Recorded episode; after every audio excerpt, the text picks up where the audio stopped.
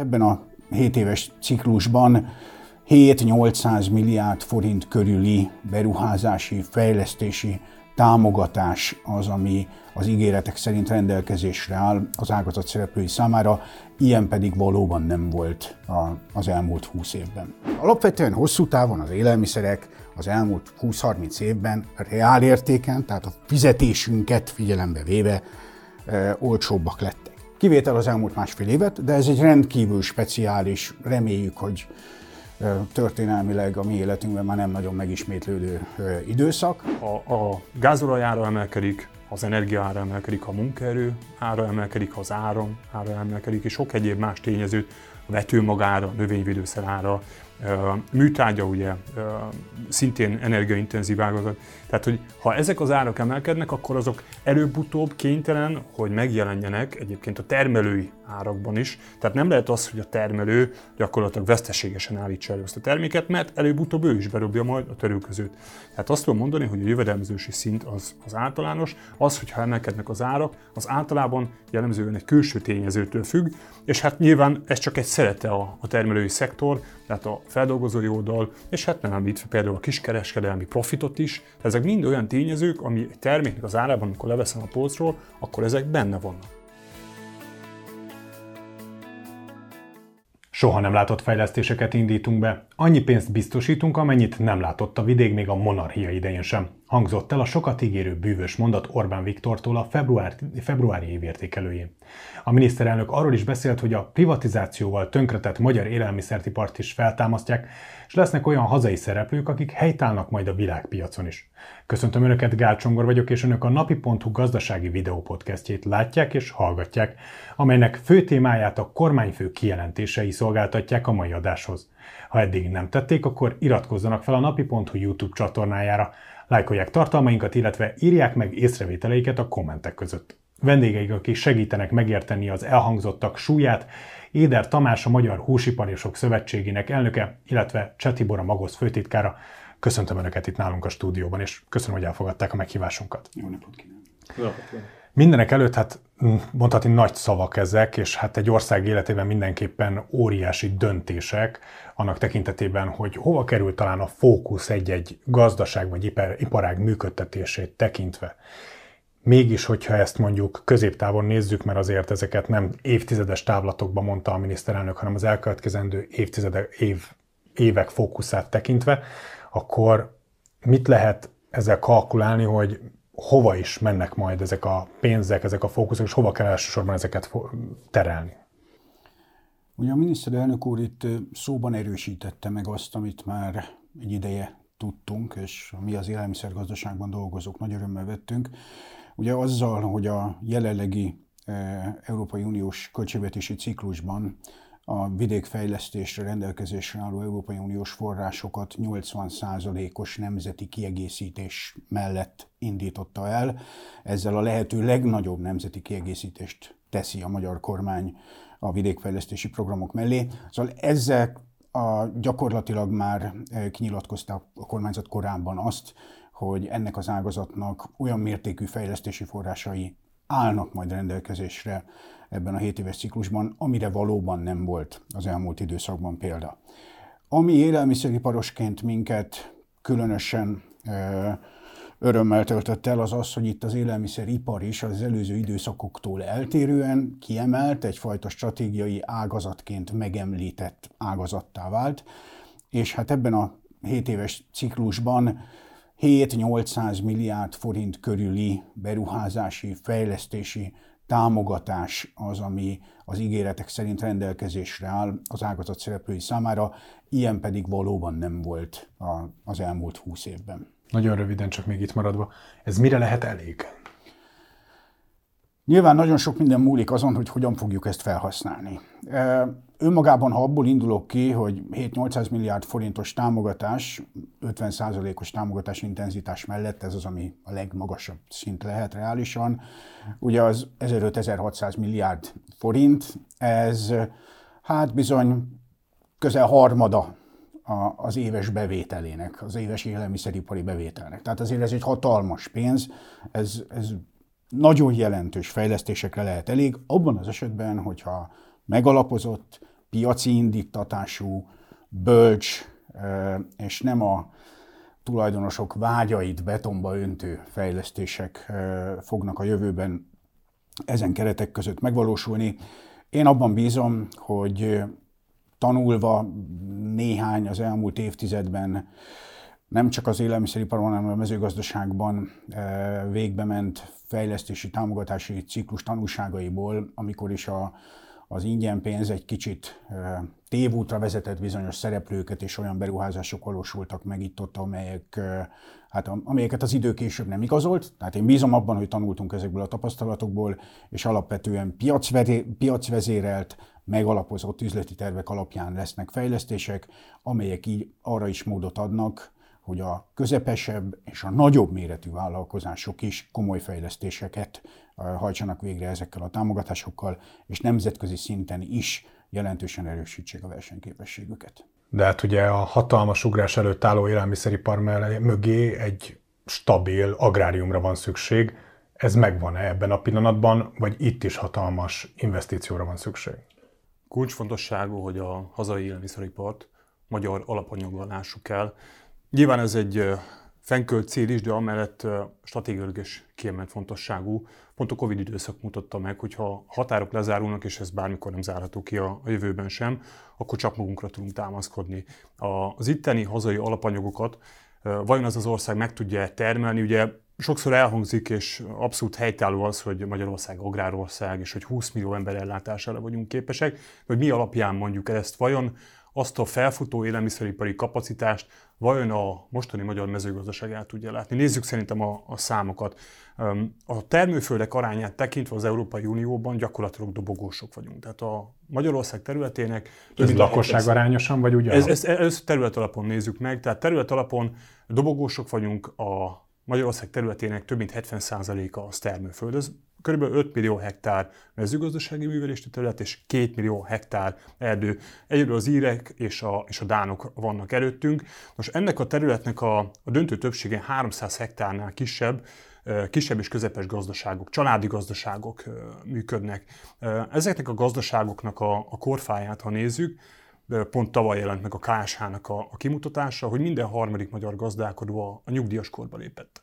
Tehát Elsősorban biztos, hogy a generációváltást kell levezényelnünk, ehhez a, a maximális támogatást megadja egyébként a kormány. Nagyon komoly források lesznek a Tamás által is említett vidékfejlesztési programban, szabályozási egyszerűsítések vannak, és azt is ki kell mondani, hogy akik majd átveszik a, a gazdálkodást, a mostani 40-50 év alatti gazdálkodók, ezeknek a döntő többsége már felsőfokú szakirányú végzettséggel rendelkezik, agrárszakirányú végzettséggel. Tehát ez egy olyan boomot tud majd hozni a mezőgazdaságban, ami azt gondolom, hogy a termelékenységben is megmutatkozik. Nyilván a, a mezőgazdaságnak a kibocsátását e, nem lehet összehasonlítani az ipari kibocsátással. Tehát 4%-át tesszük ki a, a kibocsátásnak, viszont az nagyon fontos, hogy export többlettel rendelkezik a magyar mezőgazdaság, tehát többet termelünk, mint amennyit egyébként felhasználunk. A jövedelmezőség az már most kétszeresére nőtt az elmúlt 12 évben, és hát nagyon fontos az, hogy a, az egy dolog, hogy a GDP-nek mekkora hányadát tesszük ki, de a lakosságnak az élelmiszeripar, élelmiszer, élelmiszerrel való ellátása az egy kulcsfontosságú stratégiai tényező. Na ez a kiinduló pont, és én azt gondolom, hogy a potenciál megvan a magyar termelőkben, mind a szántóföldi növénytermesztésben, kertészetben és a, és a, fel, és a e, állattartásban is. A kérdés az, hogy milyen kihívásokkal szembesülünk, hogyan tudunk ezekre reagálni, és hát nem lövöm le a polént, hogy, hogy ezek a kihívások elsősorban külföldről, tehát külső piacról érkeznek hozzánk. Én azt gondolom, hogy a belső piac jól tud, jól tud majd működni a jövőben is, de alapvetően a külső kihívások az, ami, ami komoly feladatot állít elénk. E, ez a kérdés egy kiegészítéssel, hogy éljek, jó? Mert mégiscsak az volt a kérdés, hogy lesz-e megfelelő mennyiségű mezőgazdasági alapanyag a reményeink szerint jelentősen fejlődő élelmiszeripar számára. Ugye azért az elmúlt 15-20 évben nagyon sokszor elmondtuk mi élelmiszergazdaságban dolgozók, hogy az a külkereskedelmi eh, mérleg, ami kialakult az élelmiszergazdaságban, az nem túl kedvező. Ugyanis alapvetően mezőgazdasági alapanyagokat, vagy alacsony szinten feldolgozott termékeket exportálunk, és magas feldolgozottsági fokú termékeket importálunk. Tehát nem az volt a probléma az elmúlt időszakban, hogy nincsen megfelelő mezőgazdasági alapanyag, hanem inkább az a probléma, hogy a mezőgazdasági alapanyagot megfelelő versenyképességgel feldolgozni képes élelmiszeripar nem áll minden területen rendelkezésre. Ugye nagyon jó példa, szoktuk ezt mondani, hogy mind a mai napig nagyon jelentős mennyiségű nyers tejet exportálunk a környező országokba. Ezzel párhuzamosan pedig az üzletekbe jelentős mennyiségű import terméket lehet, sajtot, gyümölcsjoghurtot, sok minden más találni. Most ez, ez nem jó, ugye, amikor a hozzáadott érték teremtést kitesszük az országon kívül, és onnan a magas hozzáadott értékű terméket hozzuk be, ez az ország kapacitásáról valamit elmond. És ez részben egyébként annak is tudható be, hogy az élelmiszeripar a megelőző Európai Uniós ciklusokban, költségvetési ciklusokban nem volt a kedvezményezettje a különböző támogatási projekteknek. Én elmondhatom, hogy most már régi ilyen élelmiszeriparos szakmai érdekképviselő vagyok, és nagyon sokáig éreztük úgy magunkat, hogy úgy senki nem kezeli ezt az ágazatot igazán a sajátjának a kormányzaton belül. Hogy a mindenkori agrárminisztériumok azok mégiscsak ilyen agrárfókuszúak, voltak korábban különösen, kevésbé figyeltek az élelmiszeriparra, és a rendelkezésre álló erőforrásokat, amiket támogatásként szét lehetett osztani, azt elsősorban a mezőgazdasági termelőkre koncentrálták, ami teljesen érthető.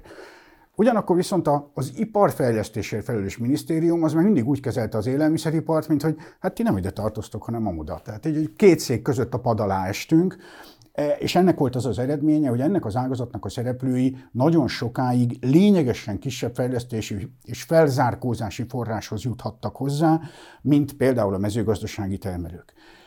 Utána volt egy váltás valamikor a 2010-es évek elején, amikor nyitott az élelmiszer feldolgozás felé a kormányzat, és már fordított érdemi erőforrásokat az élelmiszer feldolgozásra is, de akkor még azon filozófia mentén, hogy alapvetően a mikro és a kicsi vállalkozásokat támogatta. Ami nagyon szép, nagyon fontos, az a, a, a gazdaságnak és ezenből az élelmiszergazdaságnak rendkívül fontos szereplői a mikro és kicsi vállalkozások, de hát azért a közepes és nagy vállalkozások adják a teljesítmény 80%-át. Most ezek kimaradtak a támogatási lehetőségekből nagyon sokáig, és ilyen szempontból teremtett új feltételrendszert az elmúlt években kialakult élelmiszeripari támogatási stratégia, amit mi nagyon üdvözöltünk, amikor is a kormányzat úgy döntött, hogy bevonja a támogatható körbe a közepes és nagyobb méretű élelmiszeripari vállalkozásokat is. Ez azért fontos, mert azokon a területeken, ahol az élelmiszer verseny zajlik,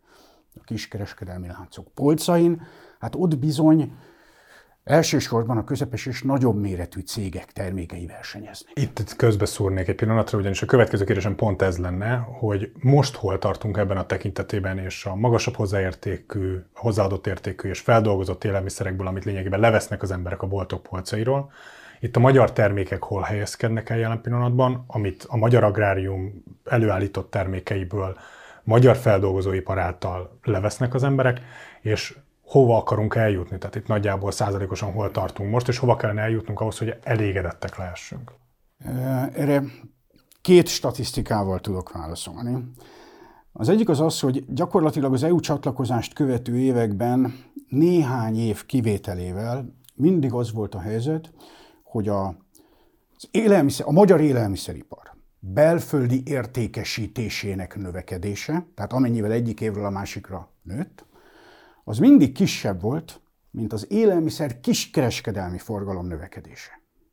Tehát a mi belső értékesítésünk az alacsonyabb szinten növekedett, mint amennyivel többet vásároltak egyébként a fogyasztók. Ugye ez egyértelműen a, a polcvesztést mutatja, és hát ez látványos is volt sajnos, hogy az EU csatlakozás után azért egy évtized alatt teljes egészében hozzászoktunk ahhoz, ami korábban nem volt normális, hogy itt német sajtól kezdve, Dán felvágottig, lengyel, vajig, ördög tudja mindenik bekerült a polcra.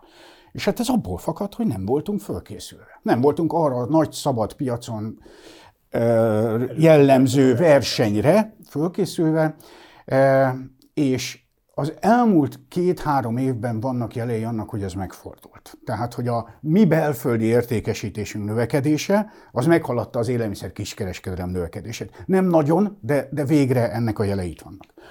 A másik, ami, ami hát egy ilyen reprezentatívnak tekinthető adat ebben a tekintetben, a Nébih az elmúlt másfél évtizedben, már bocsánat, nincs még annyi, talán 14-ben volt az első, emlékszem, hogy 10-ben, bocsánat, két-három alkalommal felmérte a polc felületeket a releváns élelmiszerek kategóriájában, tehát azon élelmiszerek kategóriájában, amelyeket Magyarországon is lehet előállítani, és Magyarországon is előállítunk nagy mennyiségben, és megnézte, hogy a polctükör hogy néz ki, mekkora a magyar termékek aránya. Na most ez a tízes évek elején ez még 78%-ot mutatott, majd 20-ra leesett 70-re, de azóta egy picit megint növekszik. Tehát itt megint volt egy trendforduló. Én azt gondolom, hogy az, a, az az arány, amiket így politikusok és szakpolitikusok szoktak ebben a tekintetben mondani, hogy el kell érnünk a 80%-os magyar termék arányt a polcokon, és akkor én ezt annyival próbálnám meg így szakmailag korrigálni, hogy azon termékek tekintetében, amelyek Magyarországon előállíthatók, tehát nincs értelme a déli gyümölcsöt meg a csokoládét bevonni ebbe az összehasonlításba, tehát azon termékek esetében egy 80%-os forgalmi arány vagy polcrész arány elérése az azt gondolom, hogy egy olyan reális, de ambíciózus cél, amit érdemes magunk elé kitenni. Mi a magyar agrárium legnagyobb kihívása abban, hogy ebben tud, támogatni tudja a magyar élelmiszeripar? Nem mondok senkinek eh, sem újat azzal, hogy amikor a gazdálkodó a tevékenységet végzi, akkor nyilván a piaci kilengéseknek és az időjárási szélsőségeknek abszolút mértékben kitett. Tehát egyik pillanatra, ahogy láttuk, az árak megfeleződnek például abban a piacon. Nyilván ehhez szükségesek, hogy a, az ő jövedelmi szintjét támogatásokkal is biztosítsuk, ezzel ő, ott tartva őt az ágazatban. De a, nyilván a támogatásoknak egy jelentős része, döntő többsége az Európai Uniós oldalról érkezik. Azért azt tudni kell, hogy van egy nagyon komoly feszültségpont a régi tagállamok, meg az új tagállamok, gondolok itt arra, akik 2004-ben majd az után csatlakoztak. Ugye 7 évente van mindig a új közös agrárpolitikának, tehát az uniós támogatási szabályoknak a felülvizsgálata, és 7 évente mindig ugyanazt a vitát folytatjuk, a régi tagállamok azzal a feltétellel akarnak pénzt adni, hogy azt mi ne gazdasági tevékenységre, vagy legalábbis annak a fejlesztésére fordítsuk. Ők abban érdekeltek, hogy az ő piacaikat a mi tevékenységükkel ne vegyünk el, sőt, tovább megyek, ők abban érdekeltek, hogy az ő saját termékeiknek biztosítsunk piacot Magyarországon. Másik oldalon mi pedig abban vagyunk érdekeltek, hogy a rendelkezésre álló forrásokat, az pedig gazdasági célra, gazdasági fejlesztésekre fordítsuk. Nyilván lehet fenntartható mezőgazdaságot is finanszírozni, és ez is nagyon fontos sarokpont. Én azt gondolom, hogy igazából, amit élelmiszeripari szempontból fontos lenne, hogy a, a termelési oldalról gazdasági fejlesztések történjenek. De ez egy feladhatatlan ellentétnek tűnik így első hallásra. Ez, ez, ez mindig egy nagy küzdelem. Általában ebből az szokott kijönni, hogy a forrásokat megkapjuk, viszont azoknak az elszámolása és az igénybevétele az mindig egyre, egyre bürokratikusabb lesz. Tehát egyre több szabálynak kell megfelelni, hát gyakorlatilag ott tartunk egy gazda, idősz, a idejének a kisebbik részében foglalkozik már a tevékenységével, a termelő tevékenységével, és aki például nincsen szaktanácsadója, az például az idejének egy jelentős részét azt a adminisztratív feladatokkal tölti el, és igazából most volt egy, ismét egy ilyen 7 eh, éves ciklusnak a nyitása, és ez igazolódott be, hogy egyre szigorúbbak a szabályok, támogatási, tehát a forrásokat sikerült megőrizni, ez is egy nagy szó. Tehát ugye a britek kilépésével maga a közös agrárpolitika büdzséje is lecsökkent. Itt különböző kormányzati átcsoportosításokkal sikerült megőrizni ezeket a támogatási szinteket. Tamás is említette a 80%-os nemzeti társfinanszírozást, tehát kormányzati oldalról, állami oldalról tettek bele plusz forrást ebbe az agrárpolitikai forrásokba, de alapvetően azt tudom mondani, hogy egyre szigorúbbak lettek a szabályok, egyre nehezebben lekövethetők. Teljesen jogos kritika a termelők részéről az, hogy egyre szigorúbbak a szabályok, de mi nem tudunk ezzel mit tenni, mert nekünk az uniós szabályoknak is meg kell felelni. És hát akkor ezen túl a szigorúbb adminisztrációs szabályok mellett a szokásos problémák, asszály és viszály, hogy szokták mondani, az mindig van, egy gazdálkodó ennek meg fog felelni. Az igazán nagy kihívás, és ami gyakorlatilag sokkolta a termelői szektort, az a, az ukrán gabonának és az ukrán termékeknek a megjelenése. És igazából az, hogy egy magyar termék, egy szlovák termékkel, majd élelmiszeripar termékkel hogyan versenyez, azonos piacon versenyzünk, nyilván ez majd függ a tőkehelyzettől, ehhez szükséges forrás, de azon kívül, hogy Ukrajnában teljesen más növényegészségügyi, állategészségügyi, élelmiszerbiztonsági, sokkal alacsonyabb élelmiszerbiztonsági feltételeknek kell megfelelni. 1100 olyan fokozottan veszélyes növényvédő szer van Ukrajnában, amit az Unióban 10-20-30 éve betiltottak.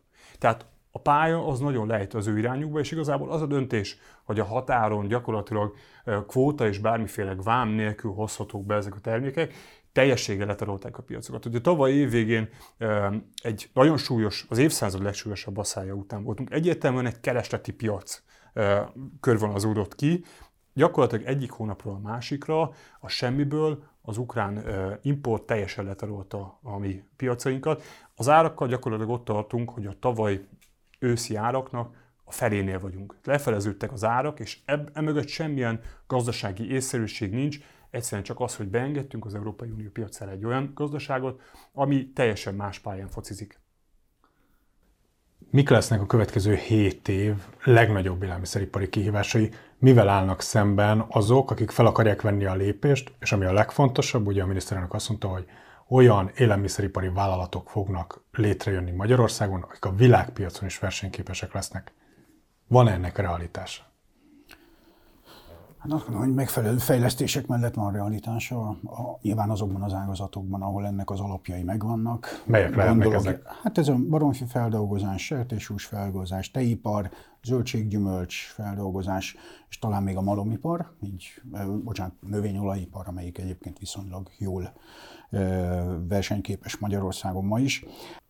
Az első és legfontosabb feltétel az, amiben egy picit lemaradtunk az elmúlt évtizedben, az a, az a nemzetközileg is versenyképes üzemméretek elérése.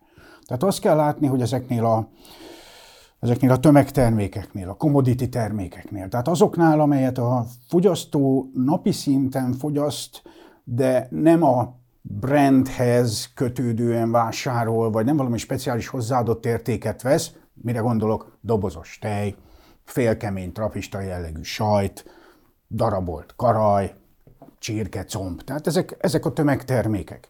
Ezeknek alapvetően a versenyképességét az dönti el, hogy a feldolgozás során milyen költség rakódik a termékre. Ugyanis a csirkét, disznót, tejet az Európai Unió feldolgozói viszonylag egymáshoz nagyon közeli áron veszik. Tehát ugyanannyiért veszi mindenki, kis túlzással. Van természetesen regionális eltérés, de nem jelentős. Hiszen, hogyha valahol nagyon sokkal drágábban veszi egy feldolgozó, akkor a másik helyről el fog indulni oda a termék. Tehát abból indulhatunk ki, hogy a feldolgozó az alapanyagot döntő részben körülbelül ugyanannyiért veszi. Most már a feldolgozás költségének döntő része is ugyanakkora. Energiaköltségek, ugyanazok alapanyag, egyéb alapanyagköltségek, ugyanazok a munkabérben lehet még egy kis különbség, de ugye nagyon erős a felzárkózás Magyarországon ebben a tekintetben is. Tehát a főbb önköltség tényezők a gyártó számára azok egyformák Németországban, Lengyelországban, Spanyolországban, Magyarországon. Akkor, hogy a termék, ami kikerül a gyárból, mennyire versenyképes, az bizony jelentős részben azon múlik, hogy milyen méretben és milyen hatékonyan végzem azt a terméket. Ha 50 disznót vágok le egy héten, soha nem leszek a darabolt karajjal költség alapon versenyképes. Ha valami speciális dolgot hozzá tudok adni, azért már egy más dolog. Csak darabolt karajhoz hozzáadni valamit, az nehéz. Tehát ismétlem, a tömegtermékek területén el kell érnünk a nemzetközi szinten is versenyképes üzemméretet. Erre vannak lépések, vannak tervek az ágazatban, vannak olyan ágazatok, ahol azt gondolom, hogy már nagyon jó példák is vannak erre, baromfivágásban vannak olyan üzemeink bizony, amelyek nemzetközi szinten is versenyképesek. Emellett, tehát ez az egyik feladat, hogy elérjük a, a, ezt a, a szintet, az már egy alapfeltétel, hogy élelmiszerbiztonsági, élelmiszerhigiéniai szinten hozni kell az Európai Uniós átlagot, ez, ez nem kérdés. És akkor emellett a másik feladat az, hogy az, ezt az üzemméretet el nem érő kisebb üzemekkel mit kezdünk. És mert mindaz, amit mondtam, az azt a képet adhatja esetleg itt a, a nézőknek, hogy hát akkor itt már csak nagy üzemek lesznek. Nem, nem erről van szó. Csak meg kell találni mindenkinek a saját piaci lehetőségeinek korlátait. Kicsiben nem félsertést vagy dobozolt kell csinálni, hanem speciális szalámit, disznósajtot, kolbászt, vagy speciális joghurtot. Tehát meg kell találni azokat a többlet értékeket, amelyek mellett már elviseli a fogyasztó, hogy egy kicsit drágább a termék, mert hát piciben csinálom, egy picit drágább. Hát és ezeknek a kézműves termékeknek is azért van piaca az így elmúlt van, években, és egyre nagyobb a szelet, amit lényegében a tortából Igen, de ez azért egy elég korlátos piaci rés, azért ezt látnunk kell.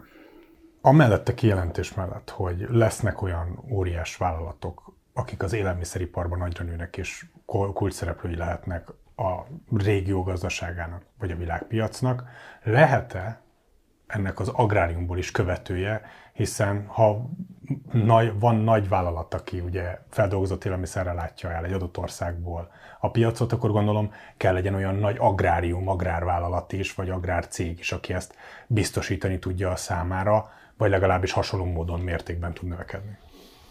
Amíg az élelmiszeriparban véleményem szerint is helyes az a megközelítés, hogy hatékonyságot, tehát mérethatékonyságot kell biztosítani, a agráriumi oldaláról, és itt most elsősorban a, a növénytermesztésre gondolok, ez nem csak egy hatékonysági kérdés, hanem ez egy társadalmi kérdés is. Hát nyilván a földszerzési szabályoktól kezdve a támogatási szabályok is úgy kezelik, hogy elsősorban a családi gazdaságokat támogatják. Földet vásárolni 300 hektárig lehet, földet bérelni, ezek 200 hektárig lehet.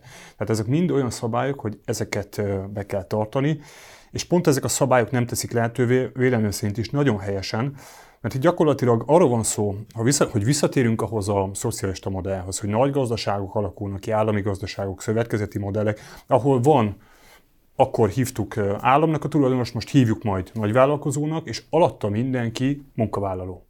Traktoros, bármilyen formában. Hál' Istennek abba az irányba megyünk, hogy, és azt mondom, hogy az elmúlt 12 év ez egy nagyon jó példa arra, hogy a vállalkozói szemléletet próbáljuk, próbáljuk még jobban erősíteni az agráriumban. Tehát nem munkavállalóként vegyen részt a, a, az agráriumban, hanem saját gazdaságot figyeljen. Ha ez csak egy családi gazdaság, a 50-100-150 hektáron az ő életképességét is biztosítsuk ezzel. És ugye teljesen más egy, egy élelmiszeripar, ahol közvetlenül a kiskereskedelmi láncokkal kell majd a, a átcsatákat megívni, addig a termelő oldalon alapvetően a felvásárlóval, vagy az integrátorral, tehát egy homogén termék kerül megtermelésre, gabona, zöldséggyümölcs, tehát hogyha megvannak azok a szakmai sztenderek, nagyon fontos, hogy homogén legyen a termékünk, tehát homogén mennyiséget, minőséget tudjunk előállítani, de azt, hogy azt egy nagy termelő termeli meg, vagy mondjuk száz kisebb, én azt gondolom, hogy a között nincsen különbség, hatékonysági oldalról, viszont társadalmi oldalról sokkal hasznosabb az, hogy a száz kicsi, száz önálló vállalkozónk van, hát a falvakat nem lehet elnépteleníteni. Biztos, hogyha nagy cégek lennének, abba az irányba indulnánk. Látszólagos az ellentmondás elnézést, mert van nagyon jól mondta, hogy a lényeg az, hogy a, a, a beszállítói gazdálkodók, azok homogén terményt állítsanak elő. Tehát a nagyméretű élelmiszeripari cégek biztonságos, normális, versenyképes alapanyag ellátása, az meg legyen szervezve. Ez az kell, hogy vertikális integrációk vagy tartós szerződéses kapcsolatok keretei között a feldolgozó és a, ha kell, akkor sok mezőgazdasági termelő között legyenek olyan megállapodások, amelyek garantálják, hogy a feldolgozó számára a megfelelő mennyiségben, abban a homogén minőségben, a meghatározott technológiai feltételek mellett előállított termény az év minden napján rendelkezésre áll. Ezek a szervezett termékpályák azok, amelyek még nem feltétlenül alakultak ki Magyarországon, és ezek kialakulásában egyébként óriási lehetőség van. Hát ez most egy történelmi pillanat, amivel én most élni is fogok, ugyanis csak, hogy tudják, rendszeresen a podcastjaink alatt mindig visszatérő üzenetként odaírják kommentbe, hogy na és akkor most ettől olcsóbb lesz a kenyér? Hát itt a lehetőség, hogy feltegyem a kérdést, hogyha nagyobbra nő az élelmiszeripar, hogyha, hogyha az agráriumban jobban működő, nagyobb támogatások érkeznek, a belföldi fogyasztónak az, hogy belföldön lesz előállítva nagyobb mennyiségben, korszerűbben, nagyobb hozzáadott értékben, stb. olcsóbb lesz -e tőle a kenyér vagy az élelmiszer a polcokon? Kezdem ott, hogy először is az elmúlt másfél év kivételével a megelőző két-két és fél évtized folyamatosan olyan helyzetet teremtett, hogy az élelmiszerek egyre olcsóbbak voltak. Reál értéken tekintve nyilván, minek utána a, forint értéke az csökkent, de hogyha összehasonlítjuk, eh, kedvencem a, nemzeti sport, régi népsport, a népsport eh, EU csatlakozáskori árát a mostani árával, akkor a növekedése szignifikánsan magasabb, mint bármelyik más élelmiszer árának növekedése, figyelembe véve még az elmúlt másfél év folyamatait is. Tehát alapvetően hosszú távon az élelmiszerek az elmúlt 20-30 évben reál értéken, tehát a fizetésünket figyelembe véve e, olcsóbbak lettek. Kivétel az elmúlt másfél évet, de ez egy rendkívül speciális, reméljük, hogy e, történelmileg a mi életünkben már nem nagyon megismétlődő e, időszak. Úgyhogy azt gondolom, hogy a, a válasz normális körülmények között igen. Tehát normális körülmények között, hogyha itt visszatér minden a normális kerékvágásba adná az ég, eh, akkor azok, amiket, eh, azok, amikről mi itt beszéltünk, azok azt eredményezik, hogy az az élelmiszer árszint, ami most kialakul, az tartható lesz, nem mondom, hogy csökkenni fog, de tartható lesz, miközben az emberek reményeink szerint újra gazdagodnak, a jövedelmük növekszik, vagyis a reál értéke az élelmiszereknek, a reál költsége alacsonyabb lesz, az emberek fogyasztói kosarában reméljük ismét mind kisebb része lesz az élelmiszerekre költött pénznek, e, és ehhez igenis hozzájárulnak azok a jól szervezett magyar termékpályák, ahol a termelő és a feldolgozó együttműködésének eredményeként egészséges, hazai, jó minőségű termék áll elő. Sokszor előfordul, hogyha egy vásárló bemegy a boltba, és látja, hogy éppen meg akar vásárolni, a paradicsom, a kenyér, hogy te is, ön is említette, emelkedik az ára, könnyen mondják azt, hogy na, a termelők megint emelték az árat. Meg hogy még támogatást is adnak hozzá, hogy emelje az én áramat. Azért azt tegyük tisztába, hogy a, a gazdálkodóknak a jövedelmi szintje, vagy jövedelmezőségi szintje, az általában ugyanazon a szinten van. Ugye a mezőgazdaság egy energiaintenzív ágazat. Hát nyilván, ha a gázolaj ára emelkedik, az energia ára emelkedik, a munkaerő ára emelkedik, az áram ára emelkedik, és sok egyéb más tényezőt a vetőmagára, növényvédőszer ára, műtrágya ugye szintén energiaintenzív ágazat. Tehát, hogy ha ezek az árak emelkednek, akkor azok előbb-utóbb kénytelen, hogy megjelenjenek egyébként a termelői árakban is. Tehát nem lehet az, hogy a termelő gyakorlatilag veszteségesen állítsa elő ezt a terméket, mert előbb-utóbb ő is berobja majd a törülközőt. Tehát azt tudom mondani, hogy a jövedelmezősi szint az, az általános, az, hogyha emelkednek az árak, az általában jellemzően egy külső tényezőtől függ, és hát nyilván ez csak egy szerete a, a termelői szektor, tehát a feldolgozói oldal, és hát nem említve például a kiskereskedelmi profitot is. Tehát ezek mind olyan tényezők, ami egy terméknek az árában, amikor leveszem a polcról, akkor ezek benne vannak. Az alapterméknek az ára, az általában a jövedelmezőség, az mindig stabil. Tényleg csak röviden, mert elfolyott az adásnak. Voltak olyan hangok, amik azt mondták alapvetően, hogy az árak emelkedése az nem feltétlenül volt egyenesen arányos a költségek növekedésével, és hogy voltak olyan ágazatok, szektorok, ahol, ahol azért nyerészkedtek és árat emeltek, elkapva a hullámot bizonyos termelők. Önök hogy látják, volt-e ilyen az élelmiszeriparban vagy az agráriumban? Jó, én az élelmiszeriparral kapcsolatban a következőt tudom mondani. Az élelmiszeriparban három döntő költségtényező van. Az alapanyag, a mezőgazdasági terményköltség, az energia, amit felhasználunk, mert ugye sütünk, főzünk, pasztőrözünk, fagyasztunk, hűtünk, tehát iszonyú energiaigényes dolog van, és a munkabérek. A mezőgazdasági termelői ár tavaly 50%-kal nőtt. Tehát 50%-a került átlagosan az élelmiszeriparnak többe az, hogy megveszi az alapanyagot. Az energiahordozó árakról mindenki tudja, az 5, 6, 7, 8, 9, 10 ez attól függ ki, mibe szalad bele, és a munkabérek is ugye évek óta két számjegyű százalékkal növekednek, ami társadalmi nagyon jó, de itt ugye önköltség. Tehát, Tehát az, hogy van egy 50 százalékos, egy megtöbbszöröződő és egy 10 százalékos évenkénti növekedés, ehhez képest az élelmiszerek fogyasztói ára átlagosan tavaly 20-valahány százalékkal, a, leg, a legkeményebb decemberben is 45 százalékkal nőtt. Tehát, Tehát akkor reális volt a azt gondolom, hogy teljesen reális, és ezt jól fogja majd mutatni az egyébként, amikor látjuk, hogy az élelmiszeripari cégek jövedelme az valószínűleg nem nőtt az előző évhez képest. Amikor a gazda értékesíti a terményét, azt általában egy kereskedő vagy egy felvásárló irányába teszi meg. És ezt ne úgy képzeljük el, hogy akkor megérkezik a kereskedő, és a gazda mond egy árat, és a kereskedő kifizeti. Épp az ellenkező történik, a kereskedő mond egy árat, aztán vagy eladja a gazda, vagy pedig nem. És általában a kereskedő, tehát ezek általában tőzsdei árak, ezek határozzák meg egy adott terméknek az árát. Nagyon kevés, sajnos nagyon kis, szűk mozgástere van a termelőknek ebben. Nekünk pont ezen kell dolgozni, a, a, az áru alapot növelve, tehát ahogy Tamás is említett, az integrációval, egy olyan áru alap legyen, amiben már együttesen a gazdáknak döntő szava van az ár befolyásolásában. Sajnos jelenleg ez még nincs így. Éder Tamás, Csatibor, nagyon szépen köszönöm, hogy elfogadták a meghívásunkat, és hogy tudtunk itt beszélgetni ebben a körben.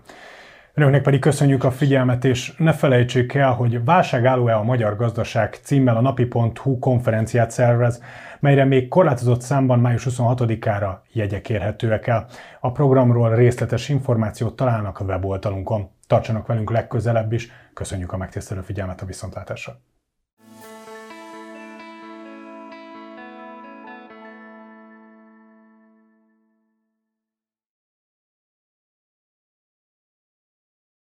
A műsor a Béton partnere.